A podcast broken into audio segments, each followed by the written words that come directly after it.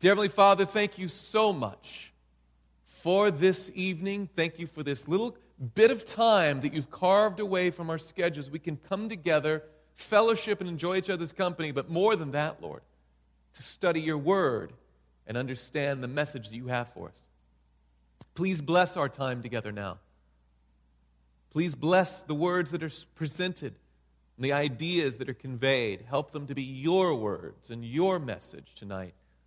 And speak not to us in a general sense, but Lord, I would ask that very specifically you would send your Holy Spirit this evening to knock on our heart's door and help each one of us to let the Holy Spirit in. For we pray it in Jesus' name. Amen.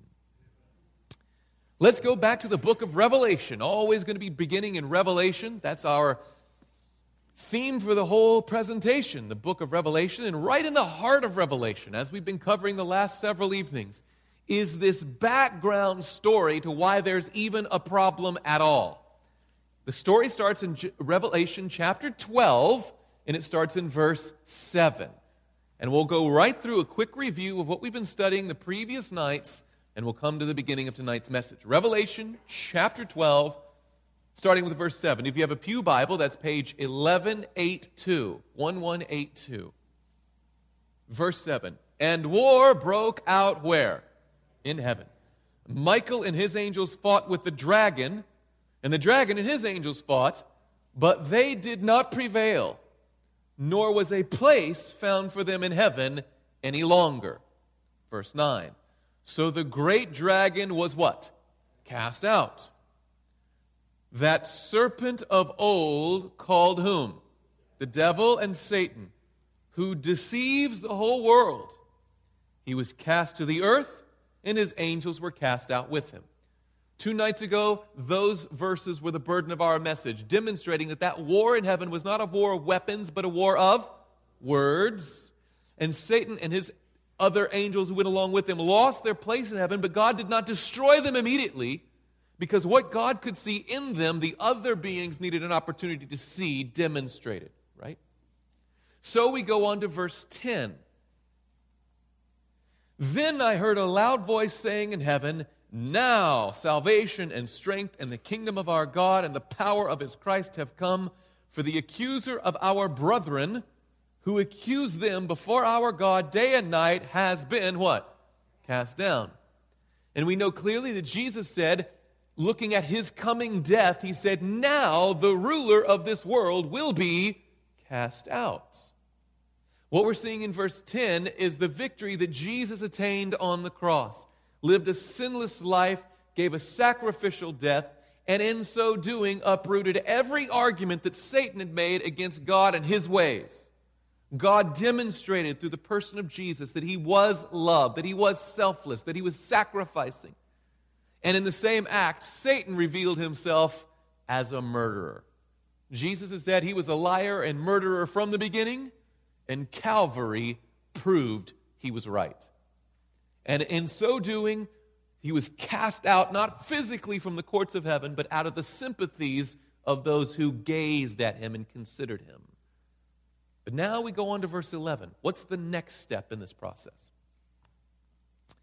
And they, now, pause right here. Who are they? Well, just go back and take a look now at verse 10.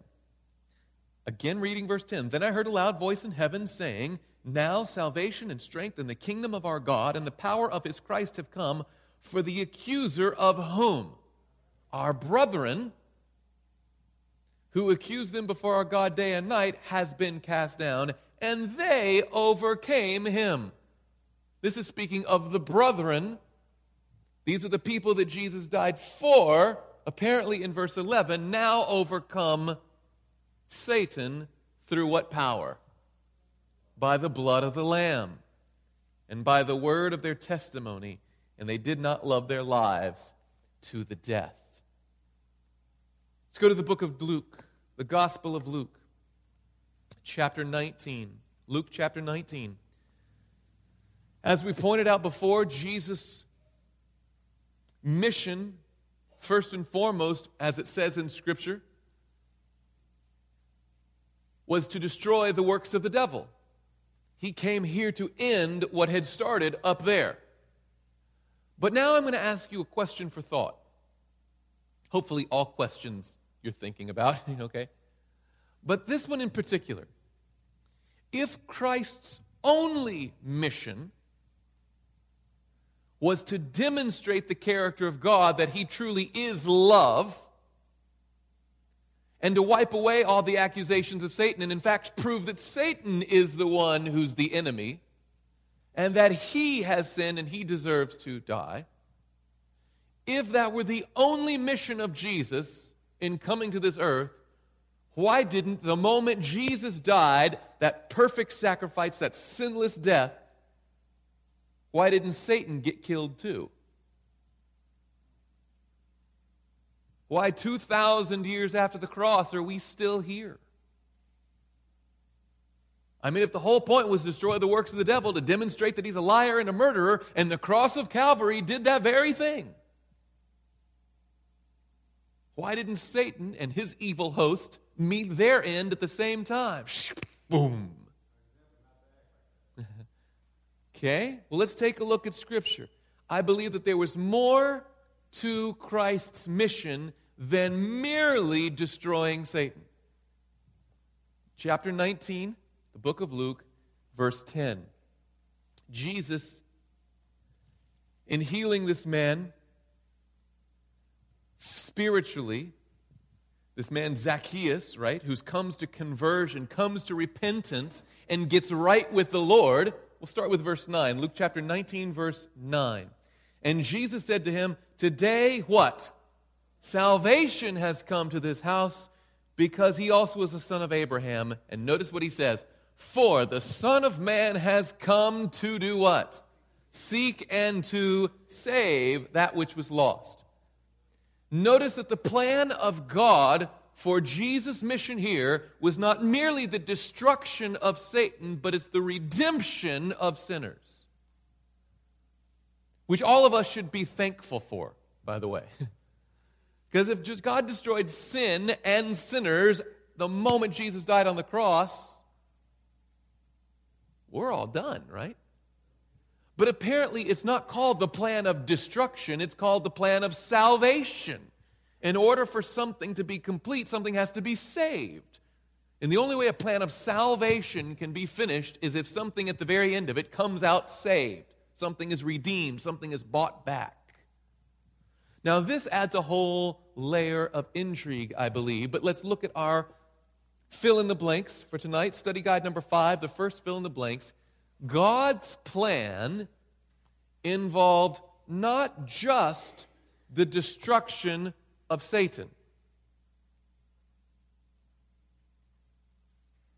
But the saving of the lost.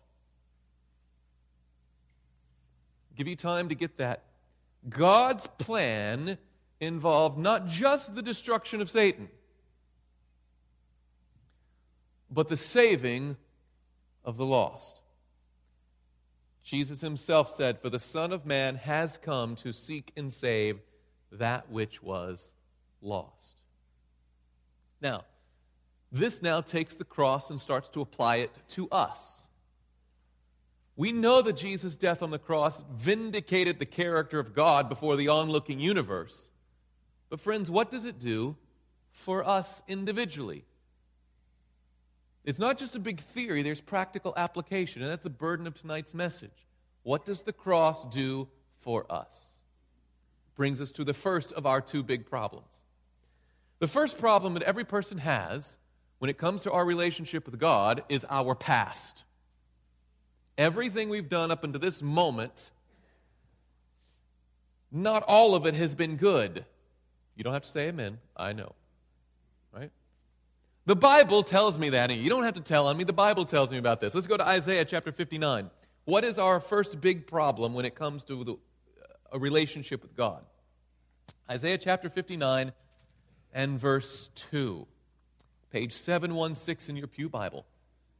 Scripture says, But your iniquities have what? Separated you from your God. Originally, if you look, Adam was created in the image of God, and in the cool of the day, the Lord God would come down and commune with him face to face.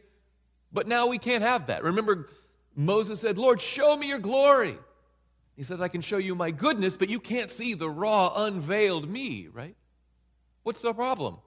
Well, we've all sinned. Again, Isaiah 59, verse 2 But your iniquities have separated you from your God, and your sins have hidden his face from you so that he will not hear. We have a sin problem, and every one of us has it. Go to the New Testament, Romans chapter 5. Romans chapter 5.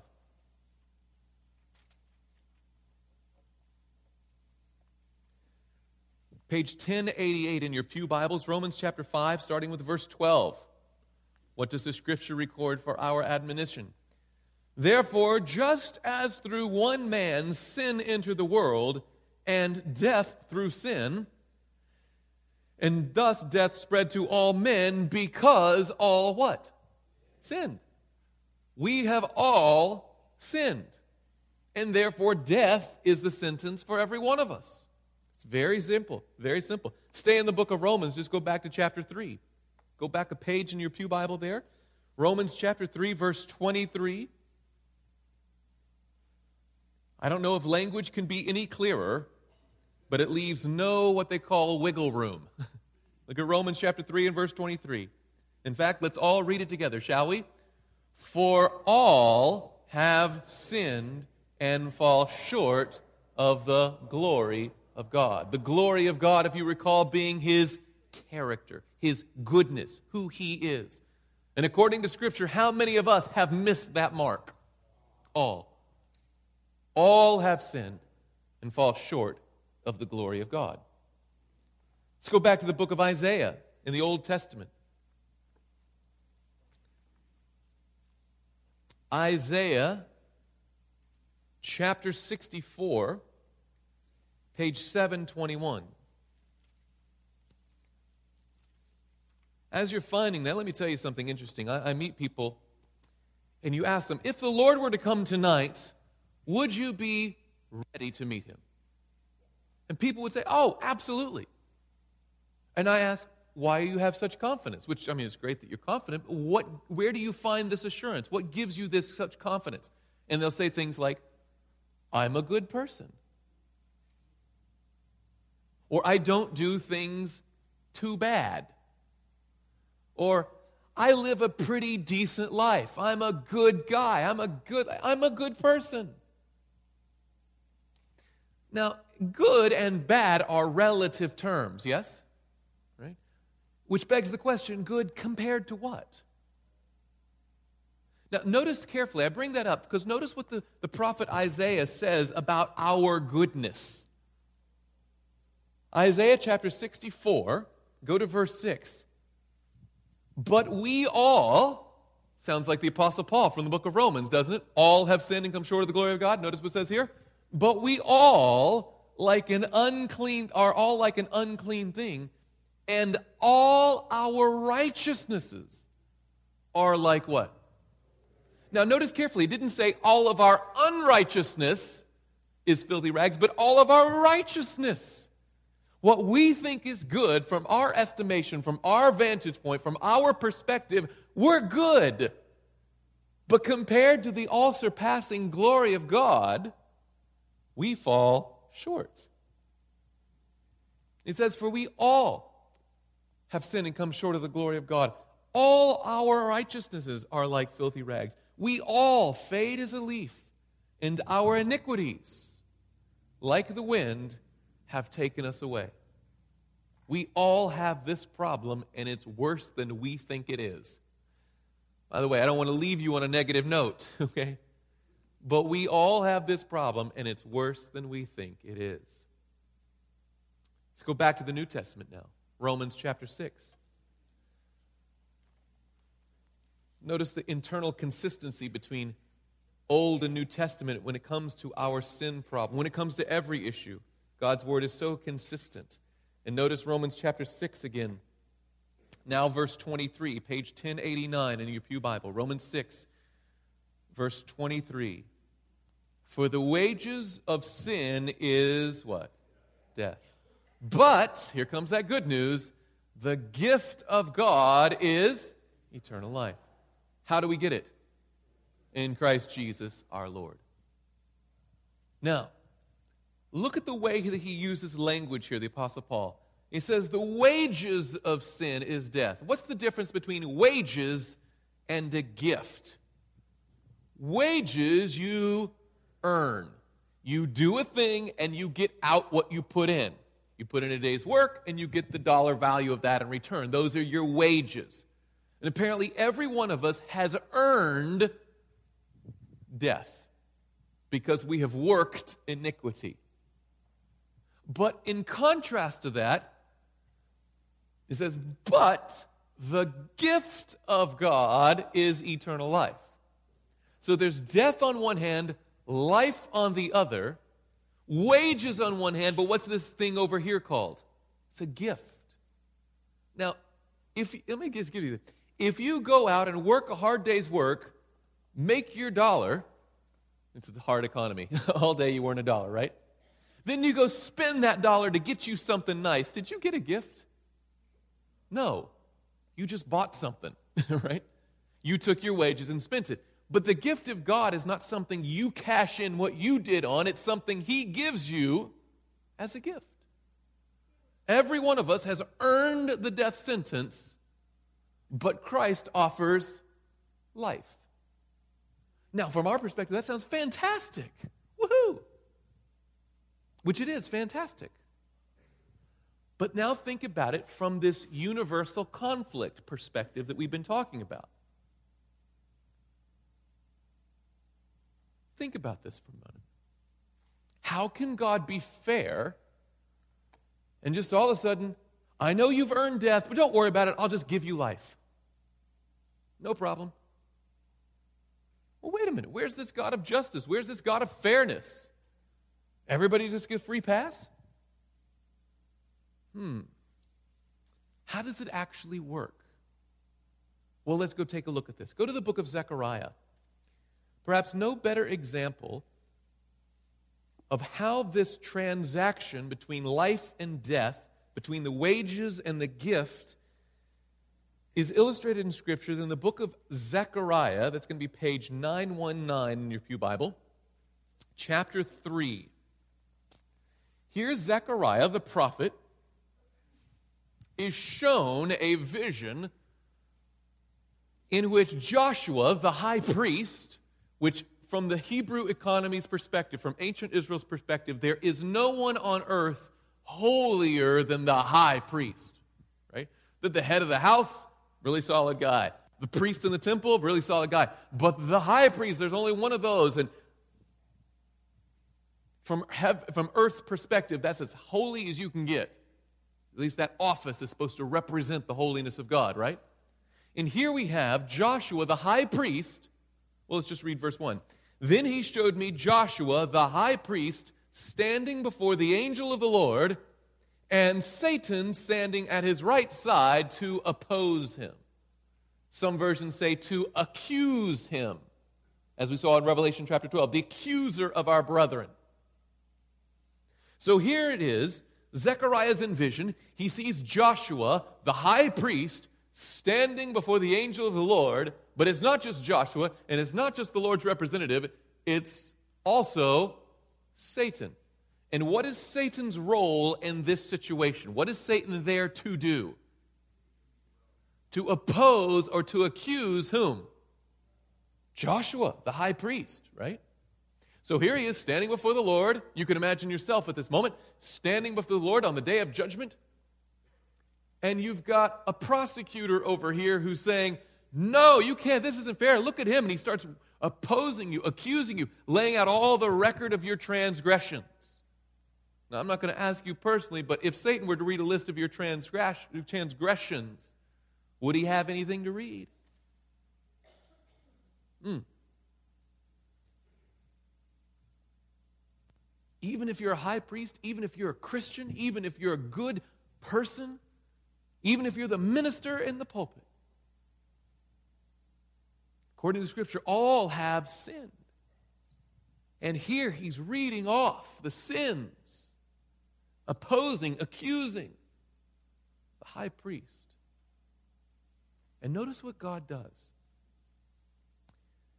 Verse 2 And the Lord said to Satan, The Lord rebuke you, Satan. The Lord who has chosen Jerusalem rebuke you. Is this, speaking of Joshua, not a brand plucked from the fire? Now, what's interesting, the Lord does not stand up and say, He has not sinned. Apparently, neither Satan or the Lord or even Joshua are contesting any of the charges. He reads off this and this and this, and Joshua's like, Yep. And even the Lord, Yep. Yep. This is an important point, folks. When it comes to our sin problem, the Lord doesn't just close his eyes, close his ears, and la la la la la la. I can't see it, I don't hear it, I'm going to pretend it doesn't exist. Does the Lord know about your record of wrongs? Absolutely. But with that full knowledge, he still rebukes Satan and says, I'm taking this one out of the fire. And we think, good, amen. But the question still remains how is that fair? Can you just, you know, spill some white out over the record and pretend it's not there? Let's keep reading. Now, verse 3 Joshua was clothed with what kind of garments? Filthy garments. Now, you, this is important. Joshua's the high priest. The high priests have special garments that were crafted for holiness and for beauty, to be a glory to God and honor to his name. Yet, according to this, he's standing in filthy garments. Remember, the book of Isaiah says that even our righteousnesses are like filthy rags. And given that list that Satan's let read off there, his rags are filthy. But it goes on to say, Now Joshua was clothed with filthy garments and was standing before the angel. Then he, that is the angel of the Lord, answered and spoke to those who stood before him, saying, Take away the filthy garments from him. And to him he said, See, I have removed your what? Iniquity from you and I will clothe you with rich robes. He's going to change his clothes. And the one garment represents all of his filthiness, his unrighteousness. The other garment represents holiness and purity and a clean, fresh start, new, clean clothes. By the way, there's a deeper lesson in here, and I'll just pause for a second to say it. Notice that the Lord doesn't cover the filthy clothes. When the Lord dresses you, He doesn't do it in layers. Right? He takes off the one, and you stand there in your shameful nakedness before the Lord, and then He covers you with something new. I'll cut to the chase on this, and we'll come back to it in a few minutes, but too many of us want to put on Christ while at the same time leaving our unrighteousness underneath. Christ says, No, no, no, it's one or the other. I'll remove this and in its place give you this. But I'm not dressing you in layers. You have to stand before the Lord honest, open. Here I am, Lord. But Joshua does that. And the Lord takes off his filthy garments dresses him in clean robes. And that sounds very good to us. But let's go back to our worksheet now and think this through. Satan's basic argument has been, and I would imagine he's got some pretty strong scripture to back him up. By the way, does Satan ever attack with scripture? Absolutely. He's going to use anything he can to twist and persuade and to tug and to bend. He came at Jesus himself with scripture in the wilderness, did he not?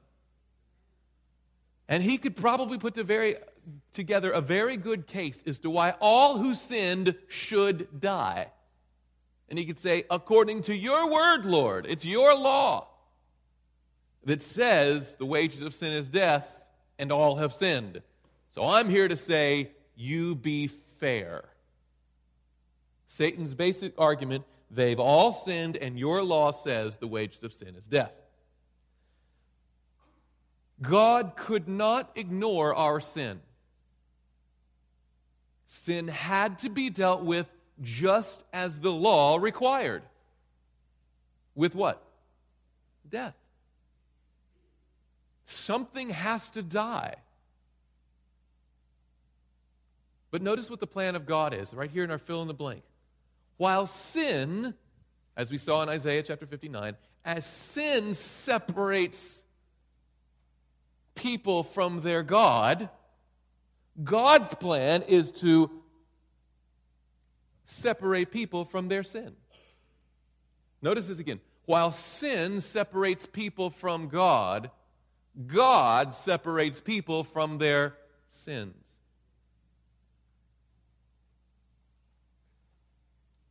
Now, sometimes in our lives, we have literal physical clothing. Hopefully, every day we all have physical clothing on, right?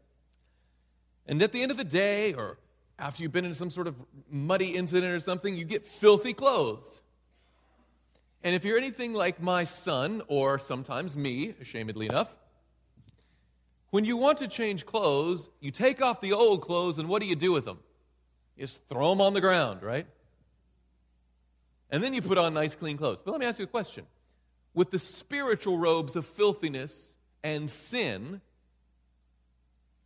did God take them off of Zechariah, I mean, off of Joshua the high priest, put on new clothes, and then take those old clothes and be like, oh, well, never mind, just throw them on the ground?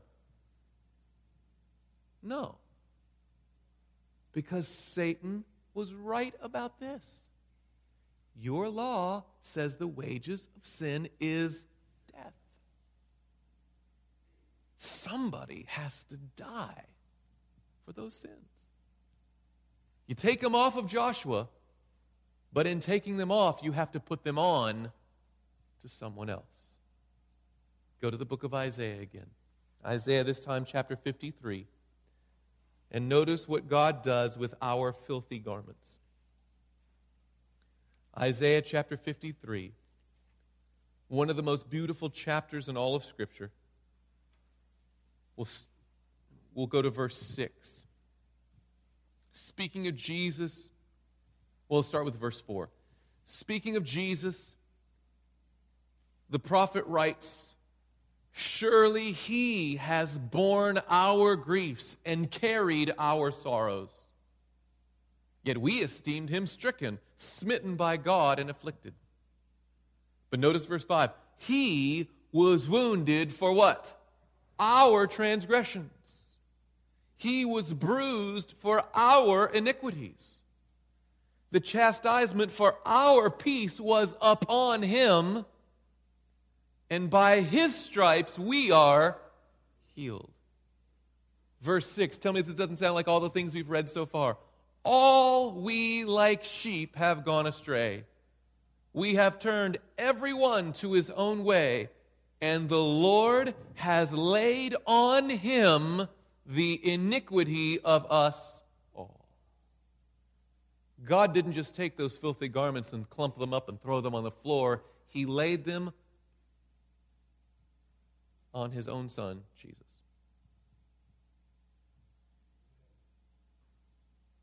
And Satan was right. Something had to die. God's law couldn't be changed. It had to be fulfilled. Christ, by the way, when he came to this earth, said, Don't think that I've come to destroy the law or the prophets, but I have come to fulfill them. I am that one that the law points to. All we, like sheep, have gone astray, and the Lord has laid on him the iniquity of us all. Turn to the right, still in Isaiah. Good time go to chapter 61. Isaiah chapter 61, starting with verse 10. What's our re- what is our response to this? I will greatly what? Rejoice in the Lord. My soul shall be joyful in my God, for he has what? Clothed me with what? Garments of salvation. So, garments of salvation. He has covered me with the robe of righteousness. As the bridegroom decks himself with ornaments, as a, broom, as a bride adorns herself with jewels, he says, Now we celebrate, now we rejoice in this new commitment like a bride and groom, and they put on their best apparel. Christ has clothed us in the absolute best apparel there can be. the robe of righteousness that we did not earn, but He gives it to us as a gift. For the wages of sin is death, but the gift of God is eternal life in Christ Jesus our Lord. Thus we read in the New Testament, 2 Corinthians chapter 5. Go to verse 17, page 1114 in your Pew Bible, 2 Corinthians chapter 5, starting with verse 17. Therefore, if anyone is in Christ, he is a what? New creation. Old things have passed away. Behold, all things have become new. And how is that made possible? Go down to verse 21. For he made him who knew no sin to be sin. What are the next two words? For us, in our place. He made him who knew no sin to be sin for us, that we might become the what? The righteousness of God in him. The Bible talks about this great exchange. Of course, the most famous passage of all, John chapter 3 and verse 16, page 1027 in your Pew Bible. For God so loved the world that he gave his only begotten Son, that whoever believes in him should not perish, but have everlasting life. Notice the contrast. All have sinned, but in Christ, whoever believes doesn't have to pay that penalty, but they can receive the gift. It's a beautiful concept. 1 John chapter 1 and verse 9. How do we accept this gift?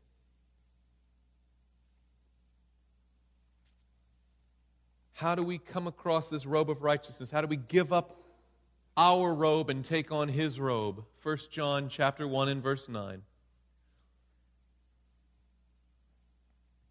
If we confess our sins, he is faithful and just to forgive us our sins and to cleanse us from all unrighteousness. Apparently, provision has made has been made through Christ for whoever wants it to start fresh, to start clean, to take that old record of those past sins, put them onto Jesus Christ, and He who knew no sin will be sin for us and pay in Himself the penalty that we deserve. The gift of God is eternal life. Now, most presentations of the gospel will end at this point.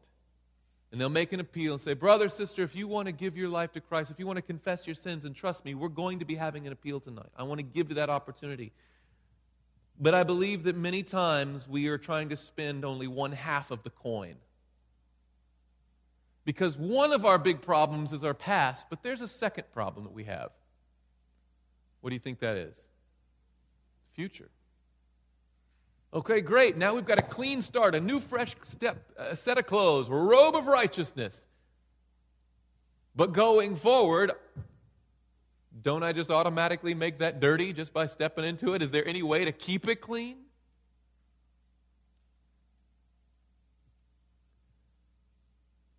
Friends, I believe that many, many people love the promise of pardon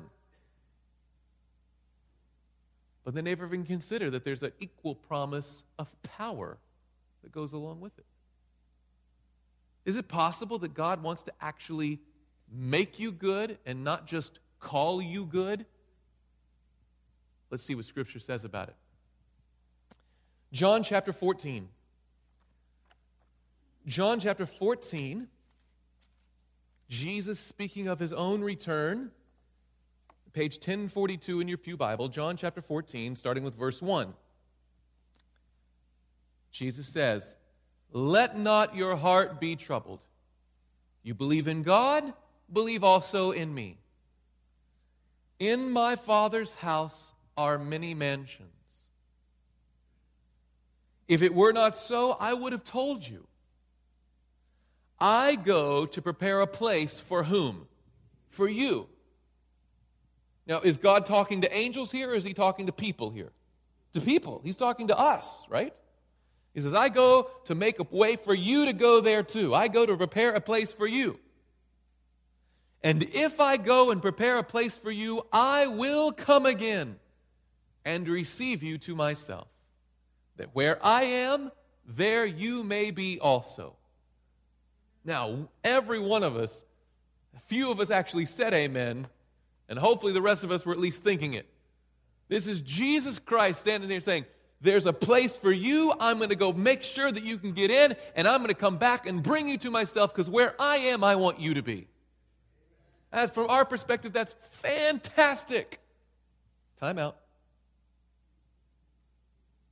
Think about it from those onlooking angels' perspective. Is having you and me come back there such good news to them? You're like, I never thought about it. I'm just trying to get into heaven, you know? They're like, it's, it's one thing to talk about getting into heaven, but would you actually fit in if he brought you there? I mean, think about it. If there were for 4,000 years some level of sympathy, even for the devil and his arguments, when finally the day came, when Jesus stretched forth his arms on Calvary and demonstrated that, yes, indeed, Satan was a liar and a murderer and should be ended. You can imagine, sanctified imagination, if you will. Gabriel, I would use another angel's name, but that's the only one that I know, the only one that's told to us in Scripture. But Gabriel walks with God and says, God, I finally see what you saw from the very beginning. You were right to kick him out. You were right that he should die. I saw what he did to Jesus, and if he let him have his way in this universe, we'd be all over. For the good of the universe, not that you needed my permission, but you absolutely have my consent. Satan should die. Now imagine God saying, Good. I'm glad that you see what I've seen all along. It says, now we're going to move to phase two. And Gabriel's like, what do you mean, phase two? We're, we're ready to destroy Satan. We're ready to have this universe pure again. He's like, wait, wait, wait, wait. But it's not called the plan of destruction, it's called the plan of salvation. I'm now going to take some of his followers and bring him right back here. And I would imagine, much like the first time that God said that Lucifer had to die, and they were like, well, why? We haven't seen anything. Now the onlooking angels are looking at us when God says they should live. And he said, Why? I haven't seen anything. Is it possible that the same way that those onlooking angels needed to see a reason why Satan should die, now they need a reason to see why any of us should live? I mean, it's a logical question. If you brought them back here, oh, I wish I knew more names. I'd pick on names right now. But I'll just use my own. Gabriel says, You're going to bring Kameron DeVasher here forever. God's like, Yeah. In fact, I'm going to put him in the mansion right next door to you. And he's thinking about the property values, you know, and he's it's like, oh, what are we doing? How is this a good plan? I mean, does Gabriel still trust God? Yes. Does he understand his plan yet? No. From our perspective, there's a place for you, brother. I'm going to bring you back to myself. We're sitting there, yee From heaven's perspective, they're like, ooh, slow down. Slow down.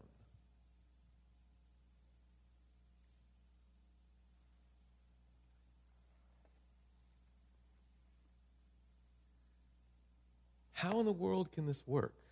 Let's go to our fill in the blanks here. Under problem number two is our future. Sure, Christ can take care of our past, call us good, wipe the slate clean, give us a robe of righteousness, but what security do we have going forward that anything's going to change? Again, right after John chapter 14, look at our check marks there. We may be excited about going to heaven, but the angels have some legitimate questions, do they not? We may be excited about going to heaven, but the angels have some legitimate questions. And apparently, and we'll demonstrate this from Scripture, angels no longer ask, Why should Satan die? But they do wonder why any of us should what? Live. How, God, can it be in your plan to bring them back here? Now, with that in mind, I want you to turn to Ephesians chapter 3. Ephesians chapter 3.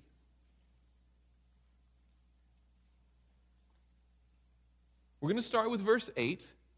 The Apostle Paul sometimes wrote long sentences. Okay? So we're going to break this one down a little bit. I want you to see exactly what he's saying. It'll be easy to think he's saying something else, but I want you to see right from your Bible, whatever Bible you brought, it says the same thing. Ephesians chapter 3, we're going to start with verse 8. Paul is giving his job description, and he says, To me, who am less than the least of all the saints, this grace was given. He's very humble. He says, I'm less than the least of all the saints, but the Lord that we serve has given me this commission, this grace. That I should preach among the Gentiles the unsearchable riches of Christ. Now, if any of you know your uh, scripture history, you would know that Paul was assigned to be the apostle to the Gentiles. And so, if we were to ask what was his job description, many of us would say, well, Paul was the apostle to the Gentiles. And Paul said the same thing. But that's not the only thing he was tasked with doing. Notice it doesn't end with a period, it ends with a comma. Now we go to verse 9. And to make all see what is the fellowship of the mystery which from the beginning of the ages has been hidden in God who created all things through Jesus Christ. And here's the key in verse 10 to the intent that now the manifold wisdom of God might be made known by the church to the principalities and powers. And where are these principalities and powers? In the heavenly places. We're going to break down verse 10 to the intent that now the manifold wisdom, and something as manifold as multifaceted, it's a complex thing, it's a deep thing of God. He calls it a mystery, this wisdom of God that has been hidden for ages. God's big idea, his big plan. Apparently, now he wants to explain that plan or make it known. And notice in the text, make it known to whom? to the principalities and powers, and where do they live? Now, this doesn't take too much intelligence to put it together, but if they live in heavenly places, well, pray tell, where does God live? Doesn't He live in heaven as well? So think about it. If God wants to explain some big mystery, some big idea, the manifold wisdom of God, if He wants to make His wisdom known to people who live in heavenly realms, wouldn't the easiest way to do it would be to turn to them and explain it.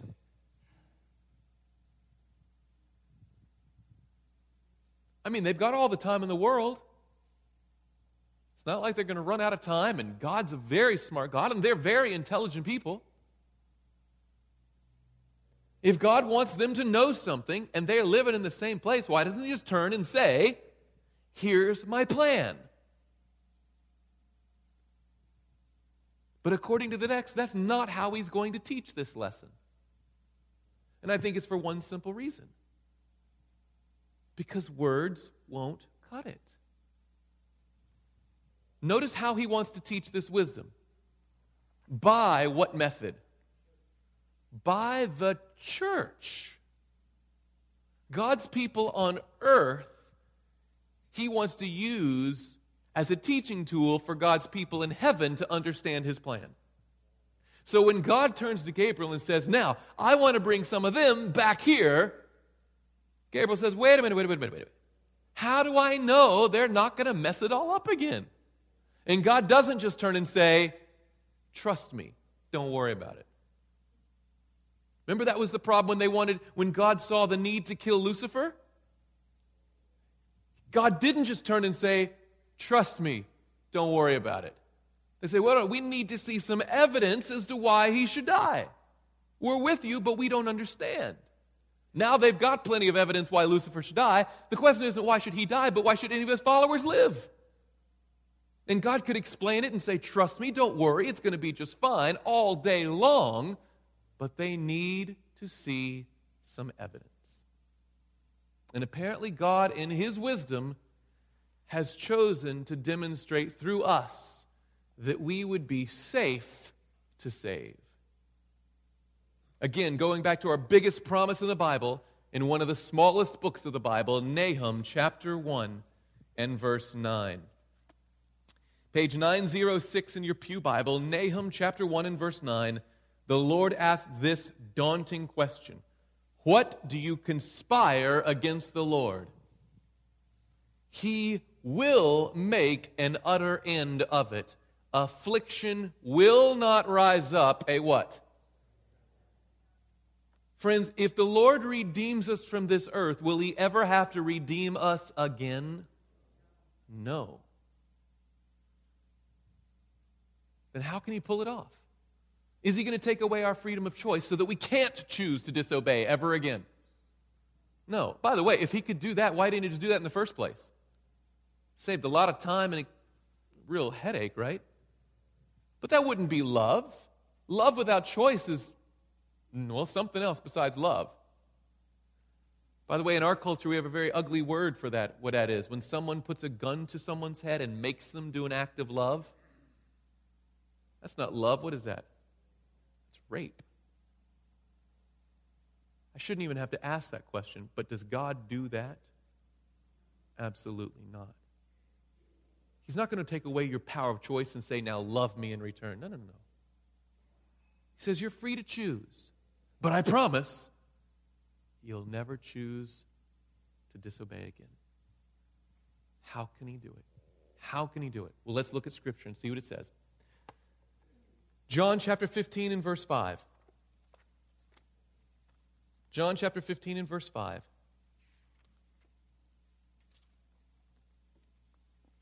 Jesus says,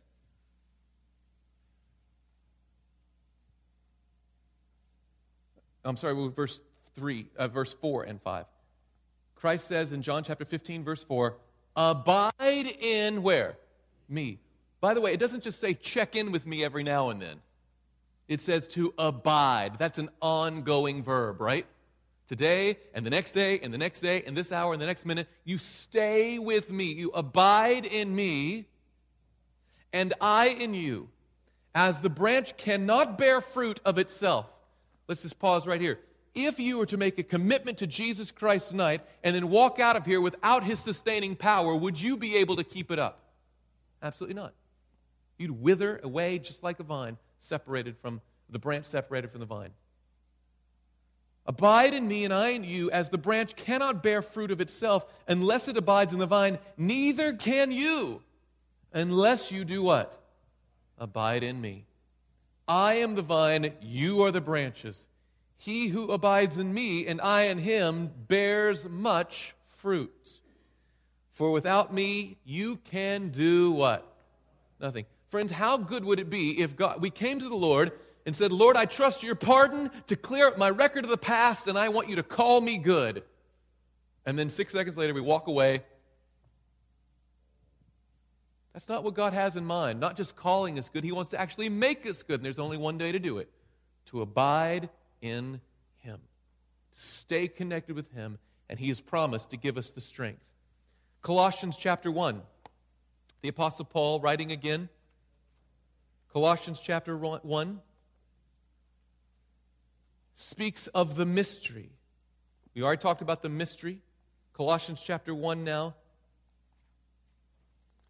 page 1133 in your Pew Bible, verses 26 and 27. He speaks of, quote, the mystery which has been hidden from ages and from generations, but now has been revealed to his saints. To them, God willed to make known what are the riches of the glory of this mystery among the Gentiles, which is, here's the big mystery thing, here's the key to making it work, which is Christ where?